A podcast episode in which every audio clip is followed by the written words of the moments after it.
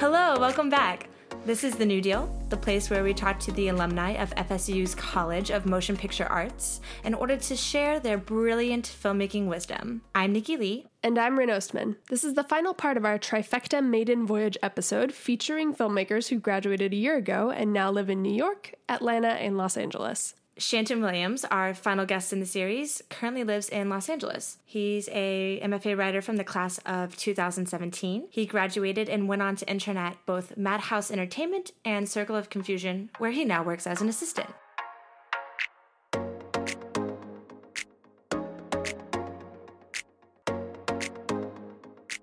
Okay. Hi, Shandton. Hello. Thank you so much Yay, for joining us today. Shandton! Hey guys, I'm glad to be here. Thank you. We really and truly appreciate it. Yes. Okay, so Shandton, this is our kind of iconic question that we ask everyone. Oh boy. It's fun. It's fun, I promise. It's not scary. What was the first short film that you ever made? Um, the first short film I ever made was actually a stop motion film. Um, I uh, it was stop motion uh, mixed with live action. So it was my sister and I doing various uh, magic tricks, but also um, making inanimate objects come to life. Uh, and just kind of moving around. We had this um, digital blue. I, I don't know if anyone else out there had it, but it's marketed as kind of an educational tool now. But back in the day, it used to be the toy um, to have. So I got that, and it was my first camera. Uh, I was nine years old, and I just like discovered so many capabilities. That's so inventive that you like started with mixing live action with stop motion. Yeah, I had a chance a few years ago actually to rewatch it. It was a quite some time ago. I probably should have put it on a disc, but yeah, that was that was how I did it at first. It was just me and my sister um, playing around. And that's interesting. Do you feel like that transitioned into you falling in love with graphic design at all?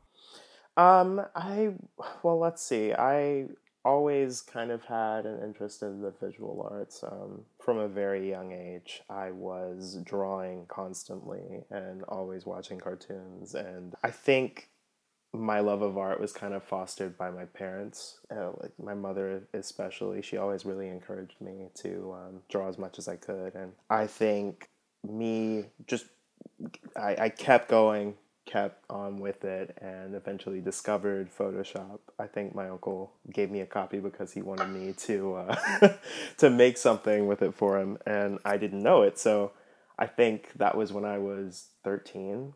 Um, I ended up working as a graphic designer not too long ago, and that allowed me to afford film school. Um, So then, transitioning into film school, what made you choose Florida State? How did you get there? I actually um, learned about Florida State when I was a sophomore in college. So I had a friend who had a friend who was in the BFA program, and he was just like, "Yeah, yeah, he's got these great shorts," and um, he showed them to me, and I was like, "Oh my god!" So you chose to be a writing student instead of a film production student, and I know that you really enjoyed the film production side of the program. What made you choose to be a screenwriting student? I think quite simply, I thought I had more work in that respect that I could show people. Maybe I sold myself short. I'll never know. But I just wanted to um, get a foundational understanding that maybe I didn't have before. Had you considered production at all? So I, it's funny. I get into my interview and I'm talking to them, and they're looking at my resume. They're like, "You know, there was a film production program, right?" um, I, I'm really glad that I did the program, though. You know, I came away with it not only with a better understanding of storytelling, but of myself. Right. And I would even say, from a production student standpoint, that I don't feel like you guys know any less than we do. And I feel like you are prepared and fully equipped with the right tools to come out to LA and just completely kill it in whatever path you decide to take, whether that is writing or maybe even non writing.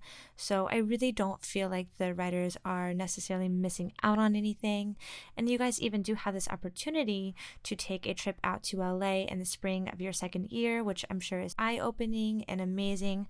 Do you mind kind of talking about that and how that maybe gave you a great sense of the city? What did you learn? So uh, this summer before graduation, you start your LA intensive, and LA is about a week of going around, and hopefully, uh, you and your classmates. Um, or like one who's really good at scheduling, wink, wink, Megan, uh, has set up meetings uh, with alumni and you know possible people on the outside of uh, our FSU network to um, just sit and chat, get coffee, uh, and allow people to like talk about themselves and share their stories with you. Also, you you go to events, you explore the city, you just really get a sense of it and what that's like for a writer. In a way, it was kind of like you have mock uh, general meetings where you know somebody becomes familiar with your work and they kind of like give you feedback and like understanding like how you can move forward and what relationship you can forge from these interactions. And i think that's invaluable really. We got to meet with managers and uh, agents. And what that allowed us to see was like really getting a sense of what it's like to speak with a rep because i think that's a uh, very very interesting beast yeah. especially here. And I think it's really important for anyone in the creative field to understand your reps. So, and having this opportunity to come to LA beforehand, how did that affect your decision making process in deciding where you wanted to relocate after graduation? Well, um, I came into the program thinking that I would probably move north to New York. That had been where my mind was set for a very long time, even before I got to Florida State. And eventually, I think I came out here I liked it, but I didn't love it. You know, I felt like there was a lot that I hadn't seen yet. Even, you know, with that week of driving around, exploring, you know, it really takes living in a place to understand it. So I found the opportunities here. I got two internships at management and production companies and moved out here pretty much straight away.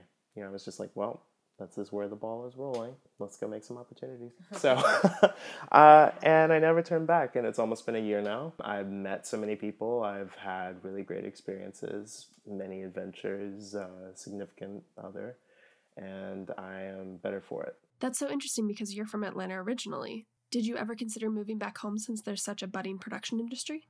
You know, I think anyone from the Southeast probably considers it but I think for my vocation and what I intend to do, what I hope to do, it's really important to kind of start out here. I, I think most of the work comes from the West Side, and it's really important to get your bearings and understand how the meat is made, and then take that understanding and apply it elsewhere. So who knows? I could probably move back to the Southeast, I could probably move up north. But what I do know is that now I'm here and I have to make the best of it. Of course. Why do you think it is so important that you moved to LA? Specifically, as a writer, um, you have to know like how deals are made. You have to understand where uh, the work is coming from, whose office is uh, has an open writing assignment, and what voices are they looking for. I think Los Angeles is the place to be for uh, writers because you know you need to have your thumb on the pulse. You need sure. to be having those conversations and a phone call you know that'll get you somewhere but it won't get you as close as a drink maybe or, or coffee. It's just i think it's of the utmost importance to live in los angeles that's so true. It feels like out here, networking is just built upon the backbone of happy hour. oh my gosh, yes. I think it's also good, especially for a young writer, to maybe start as an assistant. I've done that. I work in uh, literary representation for a couple of uh, managers. And I, I, think that's been really informative. I get to listen in on phone calls and you know understand the ins and outs, things that I would never have considered in school. You know, I think we do our work and we write and we produce, but when it comes to deal making, the conversations with your lawyer, the uncomfortable conversations, sure. the you know decisions that you have to make on the advice of your rep, who is mm-hmm. somebody that you have to trust.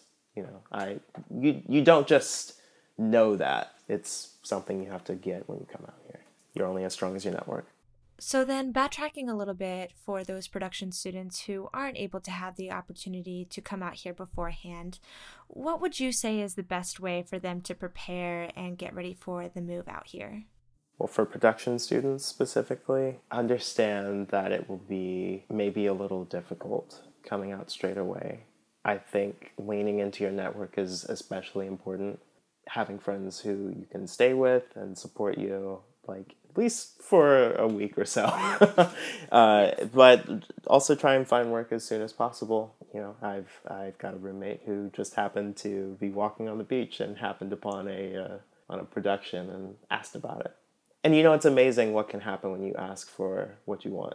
Don't be afraid to ask. That's a lesson I've had to learn. But also make your own opportunities. Absolutely, yeah. And kind of leaning in on your point about making your own opportunities, how did you make your own opportunities after graduation? Because while you have had these two amazing internship experiences, they weren't quite there for you yet upon graduation, right? When I graduated, I was applying everywhere, basically. So you had no plans. You were kind of like, I'm literally leaving Tallahassee. I'm leaving Tallahassee, but I know I'm moving and I'd been applying to various production companies and management companies, and then finally got interviews probably about a week after graduation. Then another week after that, I got you know acceptances and moved out. And how was that process? Because that's pretty quick, right? Very swift. Um, that was well. Uh, this is what I'm doing. you know, I, I wouldn't say I didn't have a plan. I I knew I would be moving out west. I didn't know when but I knew it was happening soon. So you get the call, the email that you're accepted. What two internships were you accepted into?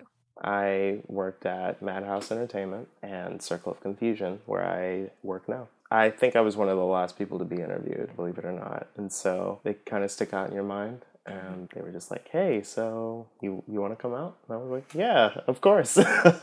and what was that transition like for you? Because it sounds like within a matter of days you had to completely uproot your entire life and then move it out west. That had to be hectic, I'm sure. It was exciting, but also quite stressful, especially, you know, you come out here and you have an internship and you're a student, quote unquote, but you don't necessarily have a job which it seemed like a lot of people wanted you to have before you moved into their residence, you know. So I was actually fortunate to have a friend who moved out of his apartment in Hollywood. I stayed in that apartment for a couple weeks while I looked for um, an actual place and worked and did my internships and uh, you know i just kind of like couch surfed until about a month later i finally found my place and moved in but in the midst of all of that i'm doing like you know my internship duties and like trying to go above and beyond that. And I also eventually got linked up with a couple of television writers who I worked for as a personal assistant. And that was pretty cool. You've kind of talked about the importance of networking already. How did you connect once you moved out to LA? Listen, people, we are mobbed up. Believe it. That's probably the best part of our program is that we really want to help each other. And I felt all kinds of love before I even came out here. What is your main way of connecting with alumni already out here? Is it through social media or is it through some sort of social setting like going out? I think just going out, but don't go out as a shark. Uh, don't don't be like, hey, what is it that you do? Uh, how long have you been out here? Uh, who do you know? No, just like trying to understand that these are other people. As someone who's known you for a while now, I would describe you as an extrovert. What advice would you give to introverts who are looking to network and maybe a little bit nervous about reaching out? It's important to understand that fear. I think I deal with that fear, even if I am extroverted. It's important to understand yourself and accepting that part of yourself, and that being the first step to getting better. You know, mm-hmm. I, I, I understand that anxiety. And even still, when I'm reaching out to those people, I have that anxiety.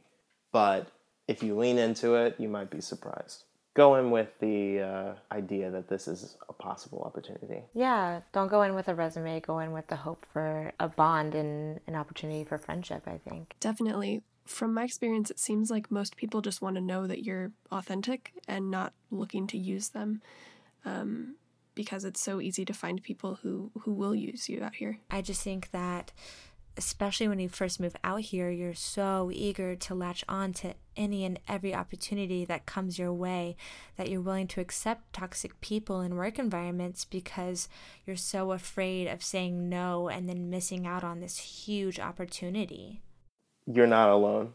And if you meet people out here who are poison, cut that poison out of your life because when you meet somebody who's actually nice, who's actually kind, excuse me, nice is whatever, kind is the most important part hang on to them. Hang on to them for dear life because while this is a very big city, it's also a very lonely city. And there are lonely people who don't know they're lonely yet. And I meet a lot of people who are suffering. You know, they're, they're not valuing the individual for who they are. They're valuing them for their proximity to something, you know, that they perceive as worthwhile. It's like I, I work for this producer who also happens to curse at me or throw shit at me. But it's fine, you know, they just want me to be a good person. They just they they want me to be better. They want mm-hmm. me to work harder. And people accept what they think they deserve and end up getting scarred in the process. Yeah, I just think that's really important to know your boundaries, especially in the work environment and especially in this industry, because you're just going to be constantly surrounded by so many people of all different personality types. And while some of those people will be the nicest, most caring people you will ever meet, others are going to be just aggressively destructive. And it's really important to know how to maneuver around those people because not only is it going to be taxing to you, but I do think that you just naturally absorb the behaviors of the people that you closest surround yourself with. And I take note of it. And it's really important for those other people to understand that the rest of us are taking note of it. You know, I don't care how powerful you perceive yourself to be. Mm-hmm. I don't care how powerful you perceive your boss to be. If you are a shit person, you're a shit person. I think if we're truly entering a different era in this town, in this environment, in this business, it's really important for other people to have like a zero tolerance policy for bullshit. I think this is an important thing to talk about because you're kind of describing something that a lot of people are worried about when they first move to LA. When you encounter someone that kind of has a maybe toxic personality, what do you do to kind of negotiate that? Yeah, and do you come across these personality types a lot? I uh, unfortunately, and I will be totally candid about this, in my sector of the industry specifically, I come across it every day.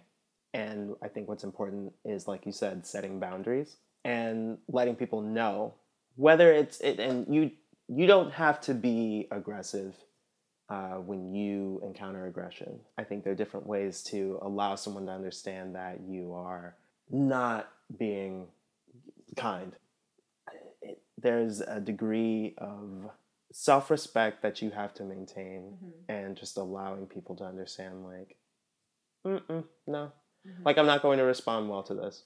I think what maybe holds people back is this fear that, oh, if I speak up, mm-hmm. I will get fired or I will be looked upon negatively. Mm-hmm. Um, you know this is my career. Do you have you ever had that fear oh, or experience absolutely. i definitely and i still experience that fear. But what i do know is that if i don't say anything if i allow it to keep going people will assume a lot of mm-hmm. what they can get away with. And this is going to sound so weird but i would tell people be wary of apologies. I think when you allow yourself to be overly contrite Mm-hmm. You know, people know that they can get away with guilting you, even when you don't deserve the guilt. I think uh, there's this idea that assistants will take shit because they know that you know you can get hired or anyone can get hired for your job. I, mm-hmm. I don't necessarily agree with that idea. I don't think it's true. Nobody wants to lose an assistant mm-hmm. because when they lose an assistant, they lose time. So a lot of people think, oh my God, I'm going to get fired. If you don't care about what you're doing in some degree, obviously you're going to get fired. But if you're sure. doing your very best, if you're mm-hmm. doing your damnedest, and you communicate with the person and allow them to understand that, yes, I am trying and that I care about what you do and about what I'm doing here, they're not going to let you go. Yeah. And I think probably being an intern helped prepare you for that and that ability, that maturity. What were your internships like? What were your responsibilities while you worked there?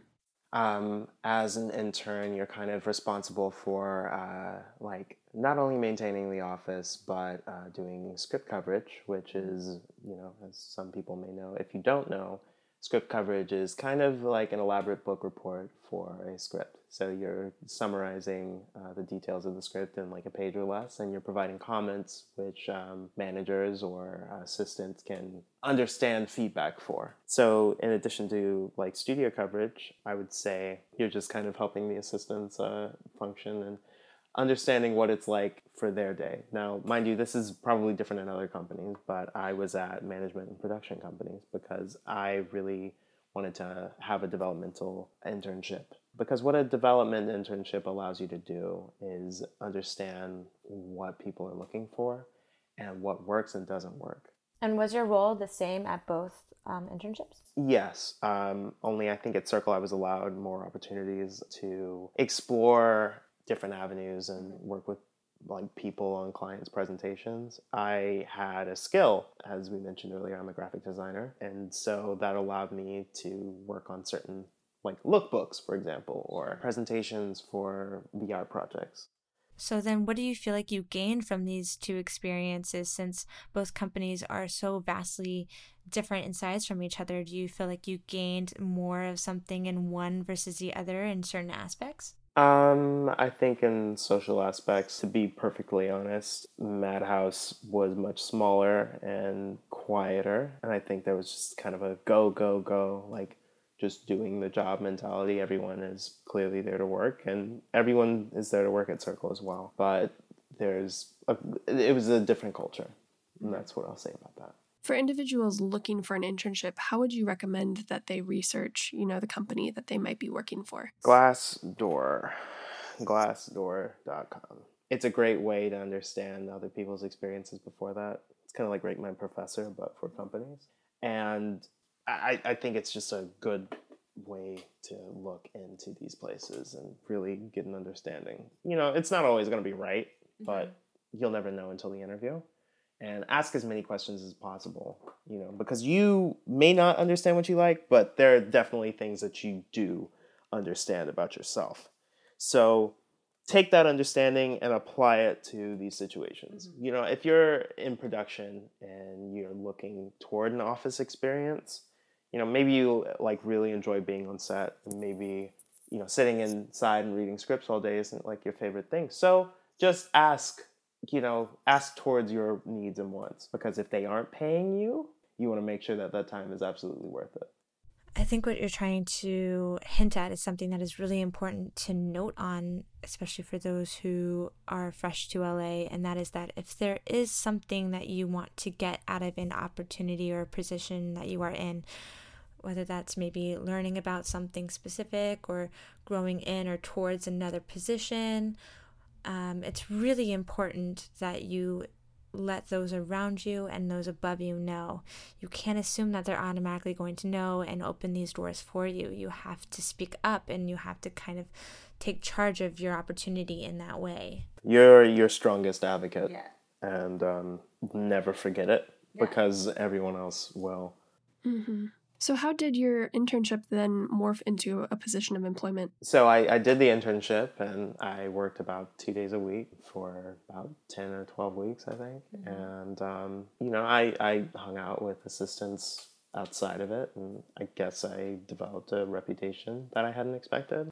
I w- went down to uh, see everyone, and eventually, like I learned, oh well, hey, there's some uh, seat shifting, so we mm-hmm. might call you in for an interview. And I said, okay. I come back after break, and after about a month later, you know, I, I'd taken interviews elsewhere, and then mm-hmm. about a month later, I'd been asked to uh, come and interview. And this is while you're interning, correct?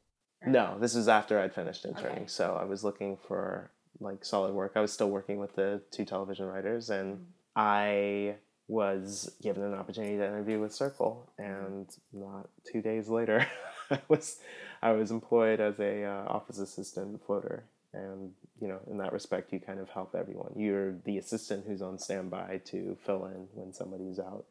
But i was also an intern coordinator and i helped do social media and just make, maintain the office. And then um, from there i worked for about four or five months and a desk opened up. So i took the opportunity to interview and here i am uh, it's been really cool. I mean, the transition was stressful, obviously. You're getting to know uh, 60 plus clients right. and two bosses with very different working styles, and mm-hmm. um, you're having to convert and like pivot and move yourself. And I, I like to describe it as being thrown into the water and learning to grow gills. How long would you say that transition is? Oh, about a, a month and it's still happening. You know, the advice that I kept getting given was that you will not feel totally in control until maybe two months in, and I believe it to be true.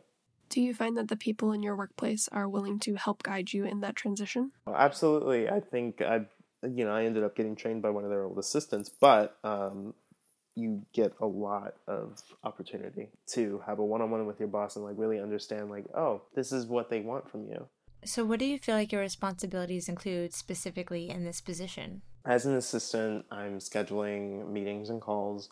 I'm also uh, managing, well, scheduling meetings and calls for my bosses and my boss's clients. I'm also reading material and kind of giving feedback. And it's like an extension of my experience as an intern, but you have a proximity to the clients. Um, getting to know them, getting to know what they need, making submissions of their material to different production companies or executives, and trying to broker meetings. That's really what it's about. It's trying to get your clients into the room with the people who move and shake mm-hmm. this industry. So, um, yeah, that's I would say that's like my primary responsibility. Is that to say that you feel like this job is helping you move forward in your career and your aspirations?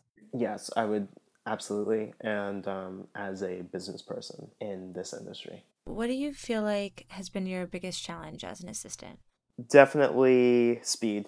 I think because I have two bosses, I have to be very quick, and a lot of them have requests that they want done very quickly. And also being able to distinguish like the degree of importance of one respect and another. So you have a very demanding job, Monday through Friday. How do you balance your social life with your work life? I don't. I um Oh, the I, honesty. no, no. I I'm I'm learning and I'm getting a lot better at it, but um unfortunately because the job has taken so much time to adjust, I've I've neglected certain certain obligations that I made for myself, mm-hmm. right? So whether that's writing every day or you know going to meetings for the writers group that I started, and, and, just like being attentive, um, I think even to my own loved ones, you know, calling it. Gosh, I have to be better at it, and I mm-hmm. know this, but I've admitted that I'm not doing it terribly well Mm-hmm. So that's what I have to do. It's just accept it and try and be better. What advice would you give to people such as yourself a year ago, um, people just moving out and looking to start? Practice, practice, practice that balance because mm-hmm. chances are you might think you don't have stuff going on, but you know, well, hopefully you do. I'm someone who puts a lot on his plate, yes. whether he knows it or not. Um, you know, and I have to figure out the timing of it. So, kind of focusing back now on more LA based questions, you're in the mindset of moving out here. How did you figure out where it was that you were going to live within this vast city? I had my mind on the valley, oddly enough, and the east side. So I I knew what I liked when I came out here. Mm-hmm. So I took a look at those places. I really like the east side a lot. I met some cool people on the east side, and um, that was kind of where I made my markers. I had other ideas of places where I could go, but affordability obviously is a question that you have to ask yourself. What is it about North Hollywood that you like so much? Well, having lived there now, you know, I, there are things that I like about it. Mostly the fact that I can afford where I live. Uh, that's probably the biggest one, but I think I live in the arts district, and that's kind of cool. I I like to. Uh, go to the eateries. I like to go to the cinema that's right around the corner from where I live, and you know, I can I can meet people. I can go to my favorite cafe right there. Yeah. Do you see yourself staying in North Hollywood, or are you considering going elsewhere? Considering eventually, I think right now I'm comfortable. Not too comfortable. Uh, Highland Park's pretty nice. Oh, hey. Oh hey. Uh, Echo Park, uh, Silver Lake. Those are those are some great places. Los Feliz. I, you know, I'm just remembering now. I actually looked at the west side, like in Culver City, because I knew the proximity to like the places I was looking, which were in Culver City and Beverly Hills, and that didn't work out. But I ended up in the Valley, you know, and so I have a longer commute because of it. But a lot of decisions, especially for people coming out here, like depending on what you want to do, who you want to work with, pick your grounds. yes. you know, if you're into animation, probably good to live in like Eagle Rock or uh, Burbank or mm-hmm. Glendale. If you want to work in representation, the glitzy side, uh, maybe you live like on the east side, or like if you can swing it, go on the west side. So you're in the process of moving out here. You're couch surfing as you're searching for a place that you can hopefully call home. What was that process like for you of finding somewhere to lease? Because I know that can be pretty difficult. Yeah, um, I was on Zillow a lot, lived on Zillow. Uh, Westside Rentals was something that was recommended to me, and you know, you pay a little, you pay for it a little bit, and that's helpful. But just getting on the phone with people, I, I had like an Excel spreadsheet of like places that I'd called, places that I was going to call, you know, what the interactions was like. Did I go see that place? And um, did I get an application? Was the application filled out? Did I submit it? When did I submit it? Things like that. You know, I had some people balk at me and my roommates when we told them, yeah, we're in film you know, which it was almost like we were ashamed. It's like, yeah, uh, because as soon as they find that out, it's like, okay, and then you never hear back from them again. Oh, yeah. yeah. How do you go about budgeting and researching what are the best locations and price so that you can budget for living in LA? Everyone, everyone, listen to me. Don't budget for what you can afford. Budget for what you will need to afford. Say you want to only spend 800 god bless you if you can find that within a certain part of the city. Say you only want to spend 800 appreciate that you might have to spend upwards of uh, 1300 budget for that. That's what you budget for. Understand that this is how much gas is going to cost each month. Understand that this is how much cable or internet will cost. Factor in all of those things and like ask your friends you know but like look at statistics on the internet. That's how you budget yourself because a lot of people will come out here and they'll find themselves in situations where like they can't find that $800 apartment because of it. Understand that it's already going to be hard enough coming out here. I i don't romance the struggle. I don't romance like oh god i was living on like uh, you know struggle cheese for five months six months uh, you know making ham sandwiches because I wanted to be out here. And it's like, yeah, yeah, you want to be out here, but like, you know, do what you need to do financially, whether that's like taking out a loan before you can uh, start working. Do what you need to do and appreciate that it will take some time.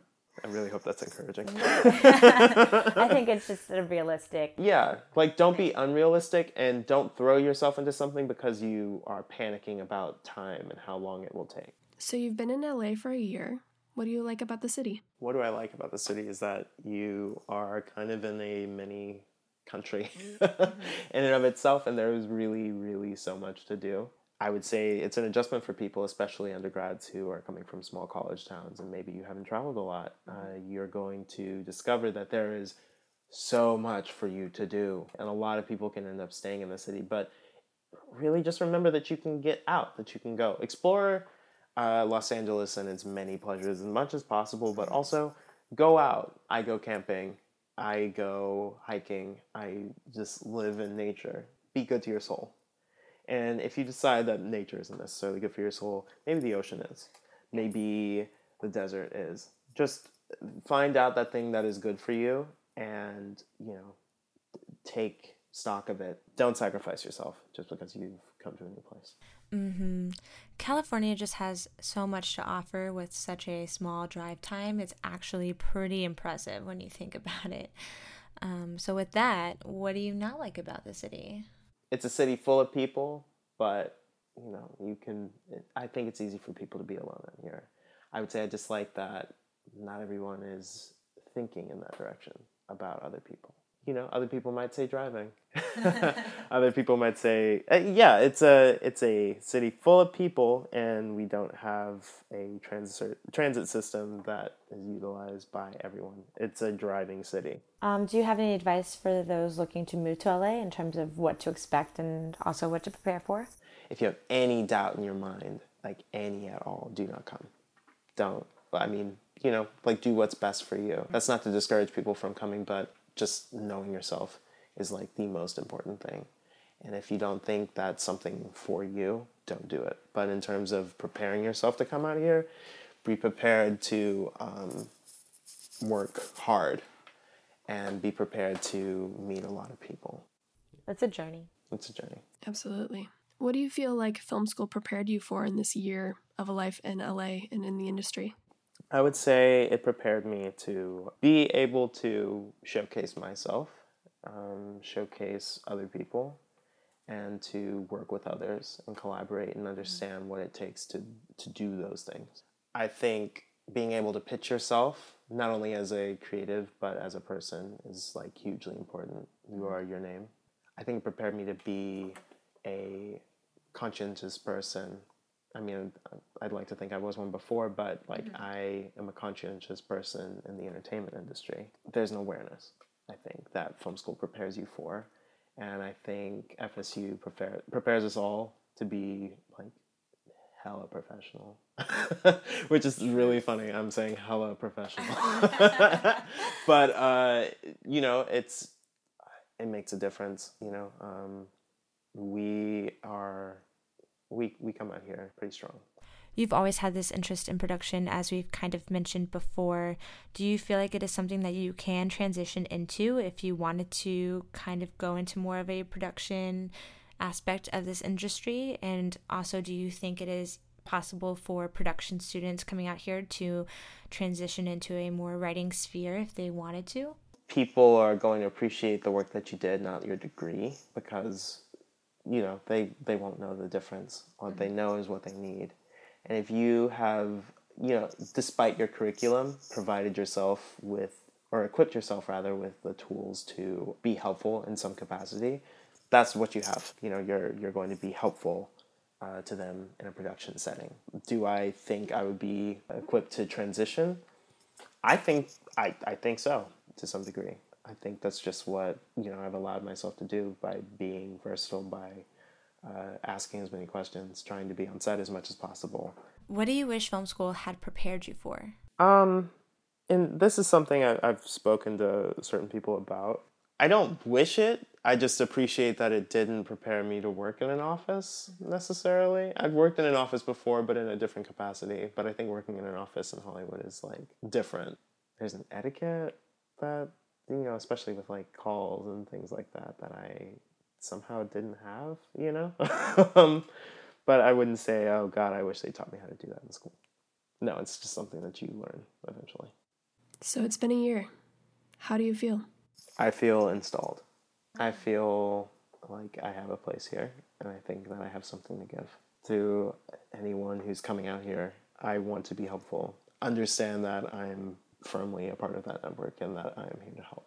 What's next for you in this upcoming year? Well, in this upcoming year, uh, I'm doing my assistant thing, but also hopefully transitioning into a writing capacity. I'm hoping also to have a short in production um, mm-hmm. with yours truly. I hope to uh, have opportunity to transition into uh, network or cable, like in that space, and um, yeah, I'm I'm happy.